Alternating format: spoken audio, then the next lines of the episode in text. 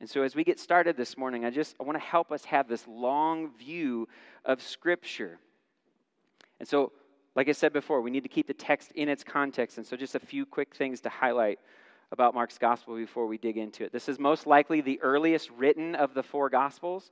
Most scholars believe that it was written somewhere around 20 to 30 years after Jesus' death and, res- and resurrection. And the author is known as John Mark.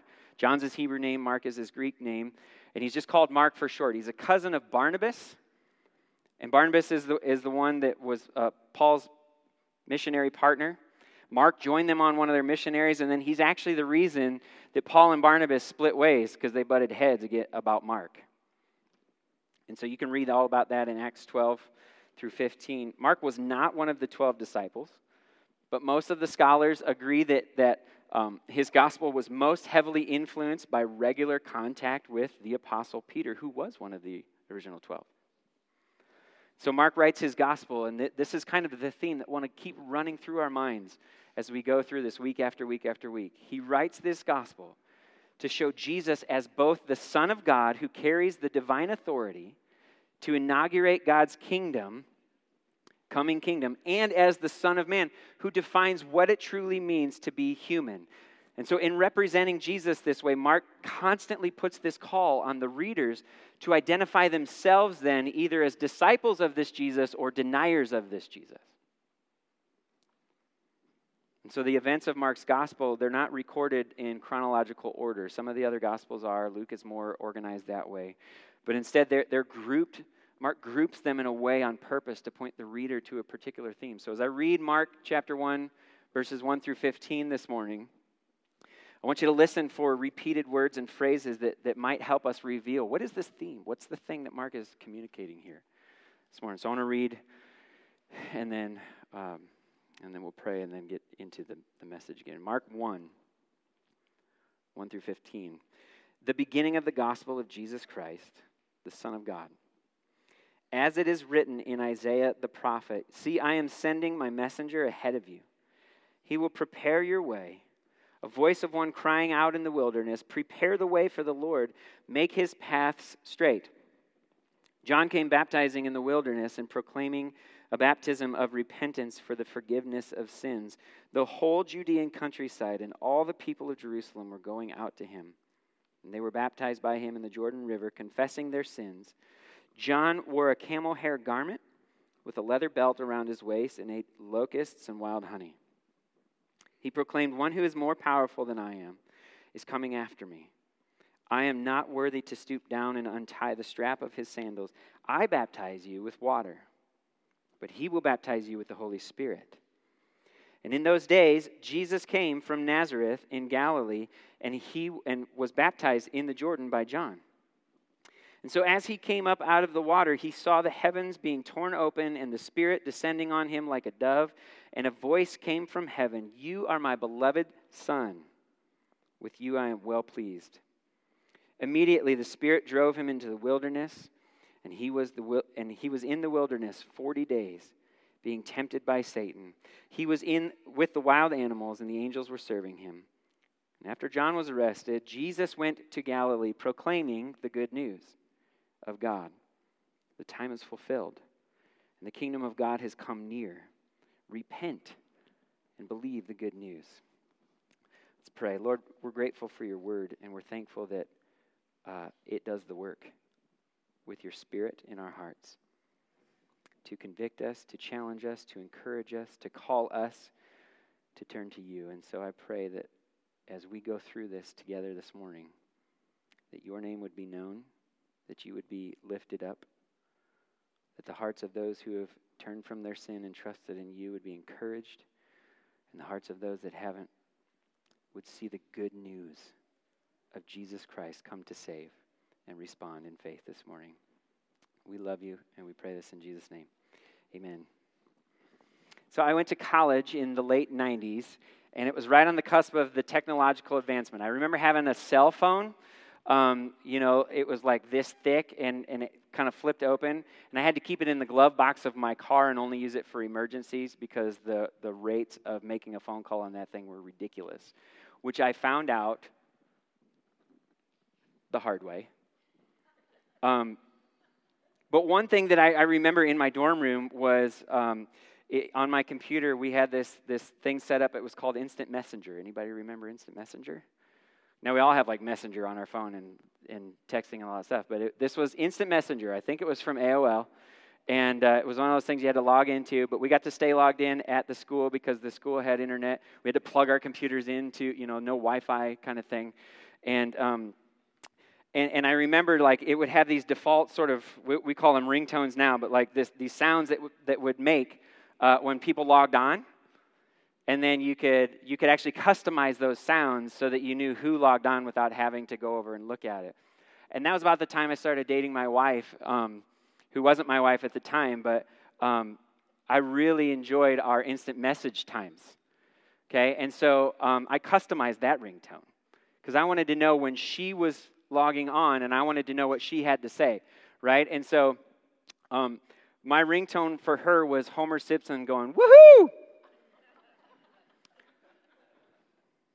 That was like 20 years ago, okay? But I'm really considering putting that back on my phone. Um, so, like, I'm, I'm, I'm in my dorm room and I'm doing these things, and all of a sudden I hear, woohoo! Drop what I do. Run over to my computer and see what she's got to say. Right? She's got a message for me, and I can't wait to read it. And so this morning, as we look into to these, the, these verses, we're going to see that there are, there are kind of different people logging in, so to speak, and, and, and people that have these messages that we need to hear. And so we want to we want to listen really well for what they have to say because it's important. And so as we read, as we go back through this this morning, here's the questions that we need to ask.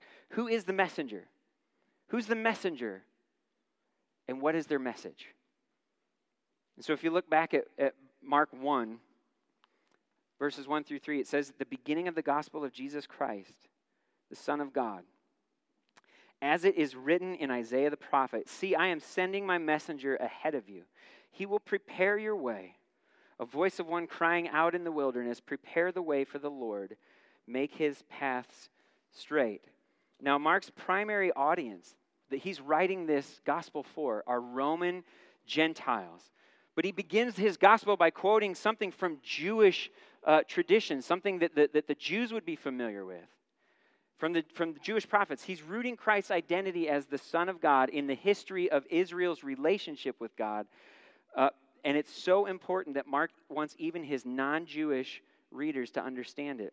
You see, Israel was God's chosen people. He delivered them out of slavery from Egypt and established his covenant with them in the wilderness, and he brought them into the land that he promised to give them through a covenant that he made with Abraham. But then Israel rebelled and they broke God's covenant. They broke their side of that covenant, and as a result, they were sent back into exile and slavery under the Assyrians and the Babylonians. And all through that time, God remained faithful to them uh, uh, in his covenant of love for them, and he sent them prophets to remind them of this covenant of love. He sent them prophets to warn them of his coming judgment against their rebellion. It would not go unpunished. He sent them prophets to call them to repentance and to reconciliation with him and to encourage them to look to the new covenant that he would make with them, where he would come and he would deliver them once again from exile, restore them as his people, and graciously then rule over them forever as their one and only king. Mark is ultimately going to point to Jesus as the one who has come to usher in this new covenant between God and his people, which will now include not only Jews, but Gentiles as well. And so, this is why uh, Mark wants his Gentile readers to know how this good news began. Two of the other Gospels begins with the birth of Jesus. Mark's going all the way back and saying, This is the one who is coming, who's been uh, told about. And it was a common Jewish practice um, back then to, to sort of group these citations together and credit the most prominent author. So even though he quotes Malachi and Isaiah here, he's, he's pointing to Isaiah as the source. In verse 2, he quotes from Malachi chapter 3, verse 1, which says, See, I am going to send my messenger, and he will clear the way before me. And then the Lord you seek will suddenly come into his temple. The messenger of the covenant you delight in. See, he's coming, said the Lord of armies. And then in verse 3, Mark quotes from Isaiah chapter 40, verse 3, which says, A voice of one crying out, Prepare the way of the Lord in the wilderness. Make a straight highway for our God in the desert. And then look at what Mark says here in, in verse 4. He says, John came, baptizing in the wilderness and proclaiming a baptism of repentance for the forgiveness of sins. So, who's the messenger? The voice of one crying out in the wilderness. John came baptizing in the wilderness. Mark is pointing us to John here, the Baptist, as the messenger that the prophets spoke about. And so, what's John's message then? The Lord is coming. Repent and, and believe. Be baptized for the forgiveness of sins. Make yourselves ready. See, John was preparing the people for a fulfillment of the new covenant. And like a prophet, he's calling them to repentance, to confess their sins, and to turn to the Lord and to be forgiven so that they will not have to face the judgment that is to come when he returns. And so, how did the people respond then to this message? Look at verse 5. The whole Judean countryside and all the people of Jerusalem were going out to him and they were baptized by him in the Jordan River, confessing their sins. Now, Mark is using a little bit of a, of a hyperbole here. He's, he, not every single person came out from the Judean countryside, and not every single person came from Jerusalem. He's overemphasizing, though, to make this point. There's a massive response to this. There's a massive response to this message uh, that, the, that the, the Lord is near. He's coming. Repent, confess, be baptized prepare yourselves. And it's happening here at a familiar river. If you know the story of the Israelites in the Old Testament, after 40 years of wandering in the wilderness because of their rebellion against God, the Israelites crossed this Jordan River eh, to take possession of the promised land because of God's faithfulness to them. And so before they crossed over, they were told to, to consecrate themselves, to prepare themselves, to make themselves ready in, in preparation for entering into the land as God's people. And so, here in response to John's call, people were once again coming to the Jordan River to do what? To consecrate themselves. This time in preparation for the coming Messiah and the promise of an eternal kingdom. And then Mark gives this interesting description of John here in verse 6 says John wore a camel hair garment with a leather belt around his waist and ate locusts and wild honey. Now, that sounds like this random and unnecessary detail, like we just kind of, you know, move past that, right? But there aren't very many descriptions this way in, in, the, in the, Bible where they're, they're giving you details about what this person is wearing and what they're eating. And so when things like that show up, that's a signal for us to stop and pay attention and, make a note because not only does Mark quote directly from the prophets, but he also alludes to the prophets, and this is one of those cases. He says in, or in 2 Kings 1 8, the prophet Elijah is described as a hairy man with a leather belt around his waist. Now, earlier this morning, I read from Malachi chapter 4 that talks about the prophet Elijah coming to turn the hearts of the fathers toward their children and the, and the hearts of the children toward their fathers. And so, by describing John this way, he's a hairy man. He's got camel hair for clothes, he's got a leather belt around his waist. He's alluding to this fact this is the Elijah that was prophesied about. This is Elijah come now, who would call the nation to repent before the day of the Lord. Now, John is not actually the prophet Elijah reincarnated. In, in Luke's gospel, Uh, he says that John will come in the spirit and in the power of Elijah to turn the hearts of the fathers to their children and the disobedient to the understanding of the righteous to make ready for the Lord a prepared people. And that power is on display by the huge response from the people coming and confessing their sins and being baptized. They're believing what John says and they're doing something about it. The Lord has given him this authority to proclaim this message and is calling the people to respond. John was the long awaited messenger who came in power to prepare people for the coming of the Lord. Now look at verses 7 and 8.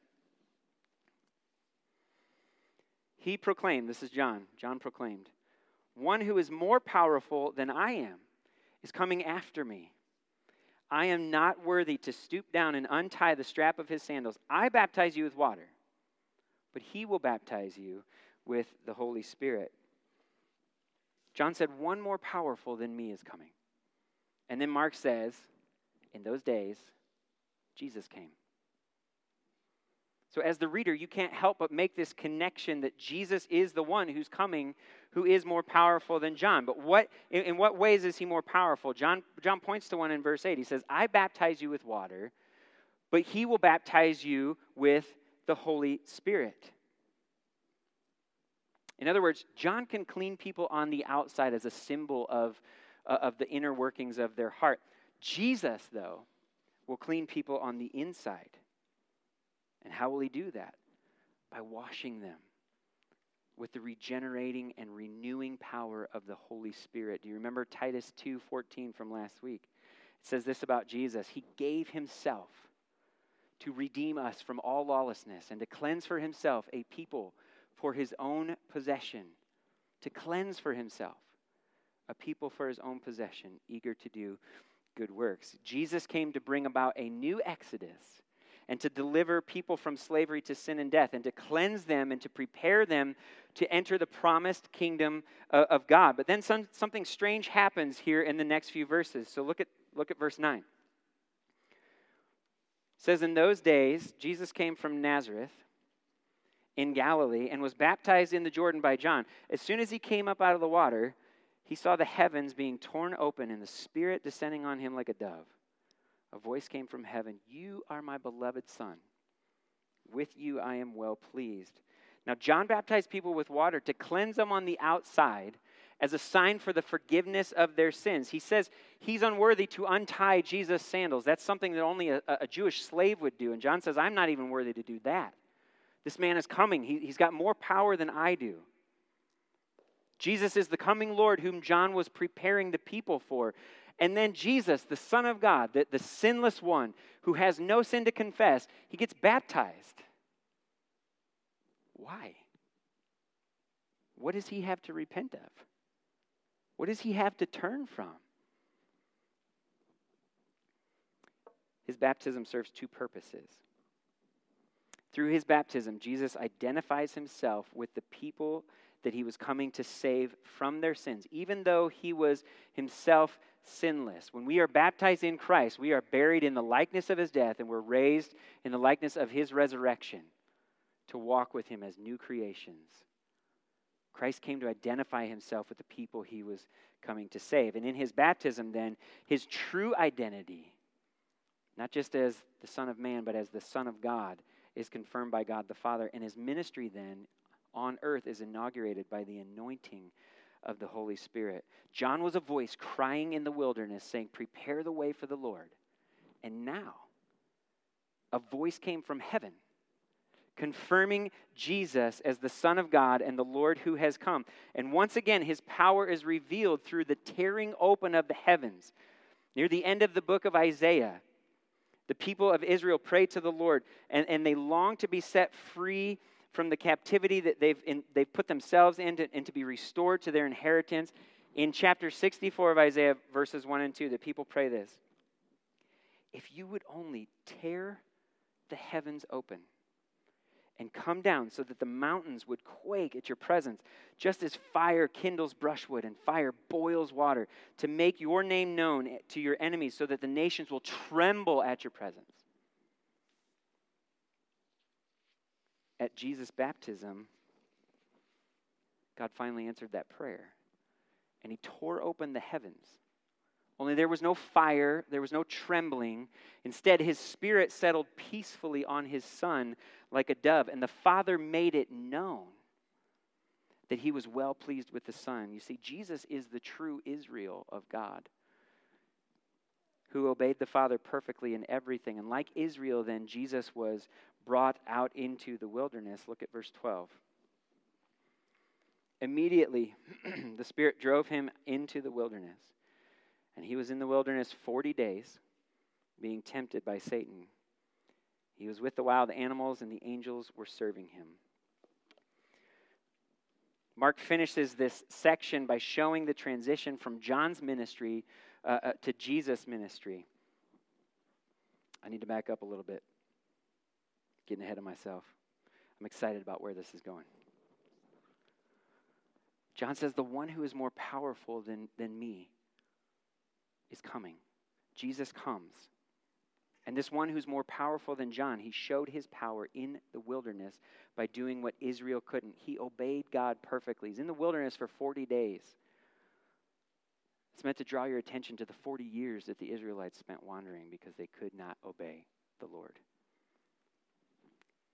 Jesus was tempted in the wilderness, he was tested in the wilderness, and he nailed it. He obeyed every single time. He resisted the devil, something that Adam and Eve couldn't do. You see, he's the Son of God who carries the divine authority to inaugurate God's kingdom to come, and the Son of Man who defines what it truly means to be human, and the Lord of armies who came as the perfect human to destroy the power of Satan and the domain of darkness. In the wilderness, he was served by his angel soldiers and ministered to there. And then Mark finishes this section by showing the transition then from John's ministry to Jesus' ministry. So let's look at verse 14 and 15. It says, After John was arrested, Jesus went to Galilee, proclaiming the good news of God. The time is fulfilled, and the kingdom of God has come near. Repent and believe the good news. John's arrest signals the end of John's ministry he has done his job. He's prepared the people for the coming of the Lord, and now the Lord has come. In another gospel, he says, He must increase, I must decrease. I'm not the bridegroom, I'm the one who announces his coming. Now I'm going to get out of the way. John's arrest signals the end of his ministry. John was the messenger, and his message was repent and believe in the Lord's return. He's coming. But now, who is the messenger? If John's ministry is over, the message has to continue, right? Mark said John came proclaiming, and now he says Jesus went proclaiming. Jesus is not only the Lord who has come, whom John prepared the people for, but now Jesus is the new messenger. And what is his message? The time has come. The kingdom of God is near. Repent and believe the good news believe the gospel. And this is Mark's message to anyone who reads these verses over and over and over as we read Mark's gospel. We're confronted with this idea. This is who Jesus is. Do you believe? And if so, repent. John came to prepare the way for Jesus. Jesus came to prepare the people for the kingdom. And now, we, as the ones who are reading about this, who are hearing about this, are called to do the same thing that those people that they told in that day were called to do to repent and to believe with the people. This is the gospel right here, okay? The gospel is the good news. Good news that God forgives and saves rebellious sinners and welcomes them into his kingdom through the life, death, and resurrection of his son Jesus Christ. And, and we are saved and forgiven when we repent when we turn from our sins and we believe in this good news about Jesus. Jesus' earthly ministry was ended by his arrest, which led to his crucifixion the, ne- the next day. But the rescuing power of the king and his kingdom and the reconciliation of his people, those things were inaugurated through his death and resurrection. The cross was Christ's throne.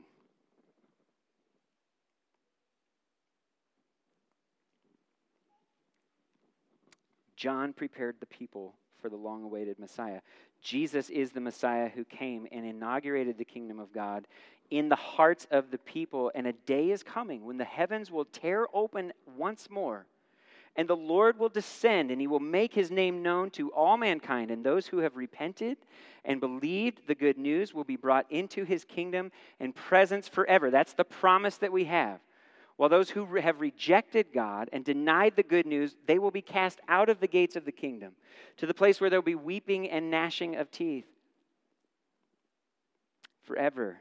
As followers of Christ, listen, we have now been given the ministry of reconciliation to prepare people for Christ's return and to plead with them on Christ's behalf.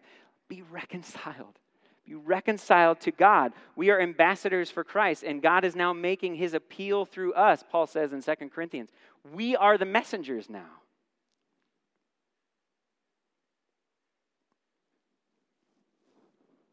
But we haven't been left to our own power to do this. Just before Jesus was taken up into heaven after he rose from the dead, he told his disciples, Acts 1 8, you will receive what? Power. When the Holy Spirit comes upon you, and you will be my witnesses, you will be my messengers to Jerusalem and all Judea and Samaria and to the ends of the earth. So, everyone who repents and believes this good news is given the Holy Spirit to come inside them. And as citizens of the kingdom now, as exiles in this world, we're called to go out into the wilderness, out into the exile, out into all parts of the world as messengers with a message of hope the gospel. Good news. And so that begs the question then this morning are you a messenger? Are you, are you, are you a messenger?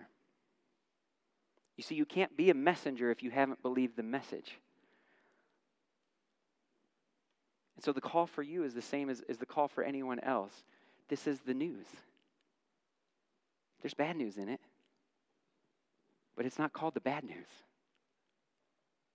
It's called the good news. It's the gospel. It's hope that says we can be rescued from us.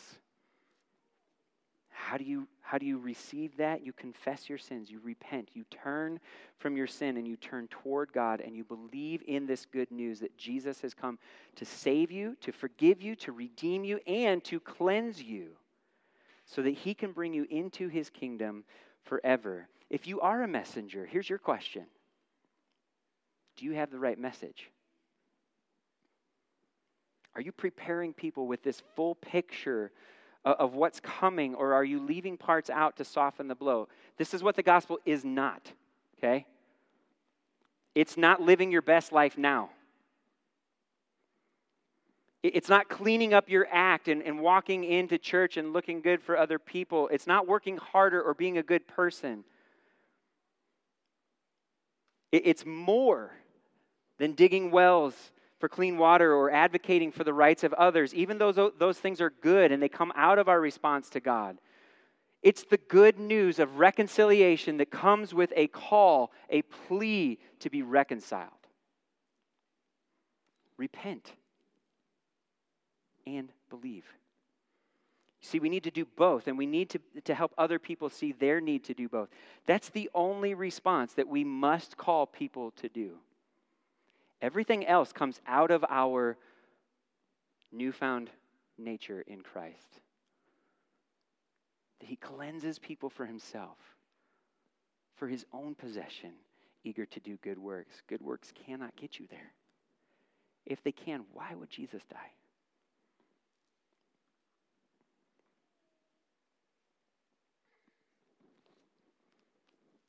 We can plead with others to be reconciled with God because of the promise of reconciliation. We can tell them to do it because if they do it, they will be. They will be reconciled.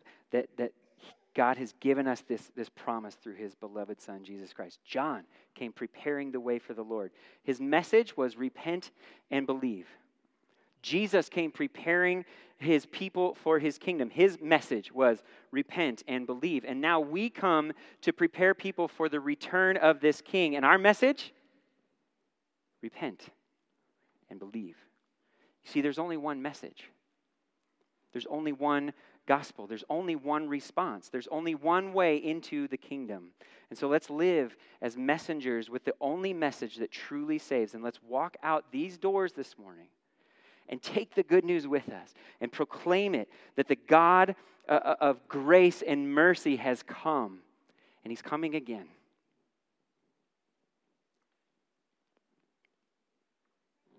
And let's share this good news with others and call them to respond to it through faith and repentance. The king is coming. It's a real thing.